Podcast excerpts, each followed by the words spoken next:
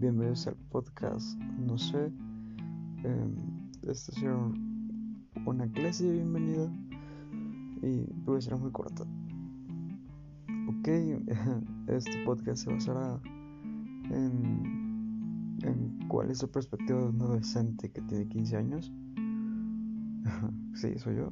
Em, y pues nada, podrán hacer preguntas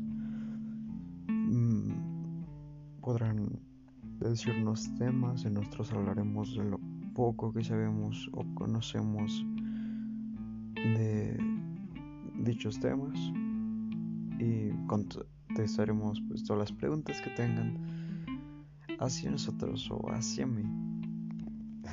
y es todo. Para darnos temas y las preguntas pueden contactarme desde Instagram como digo RH, eh, es una con cuatro ojos. Y adiós.